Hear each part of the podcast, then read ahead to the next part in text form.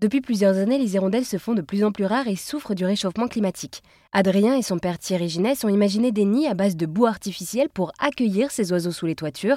Les nids installés rencontrent un véritable succès et par téléphone, Adrien revient d'abord sur les causes qui expliquent la disparition croissante des hirondelles. Oui, bah en fait, il y a plusieurs causes. La boue qui commençait à se raréfier. Pourquoi ? Parce qu'en fait, ce sont des oiseaux qui euh, fabriquent leur nid avec euh, un mélange d'eau, de leur salive et, euh, et donc de la boue. On a les facteurs climatiques qui rentrent euh, en ligne de compte, donc à savoir euh, les sécheresses, les canicules. Et on a aussi en fait euh, d'autres facteurs qui sont euh, bah, plus, plutôt liés à l'érosion de la biodiversité. Ce sont la destruction des habitats. On a de moins en moins en fait dans les paysages périurbains ou urbanisés d'habitation avec euh, des avancées sous toit. On a plus tendance, j'ai l'impression maintenant, à favoriser des immeubles très rectilignes.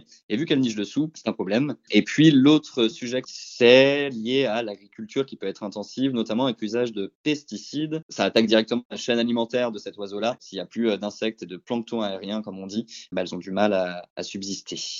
Et on le rappelle, les hirondelles permettent donc de maintenir une biodiversité nécessaire à l'équilibre naturel.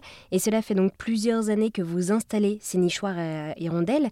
Est-ce que vous sentez que le public est de plus en plus conscient des enjeux liés à cet oiseau ? Oui, effectivement, en fait, on le voit à plusieurs niveaux. On le voit avec euh, bah, principalement les, les, les communes qui nous soutiennent hein, dans cette démarche-là. On voit qu'au niveau communal, il y a, y a un intérêt. Et puis, en fait, une fois que c'est installé, c'est toujours un pari. Hein, on ne peut pas jouer avec la biodiversité. Voilà, il, il peut arriver euh, que ça ne fonctionne pas. C'est la nature. C'est jamais garanti à cent pour cent.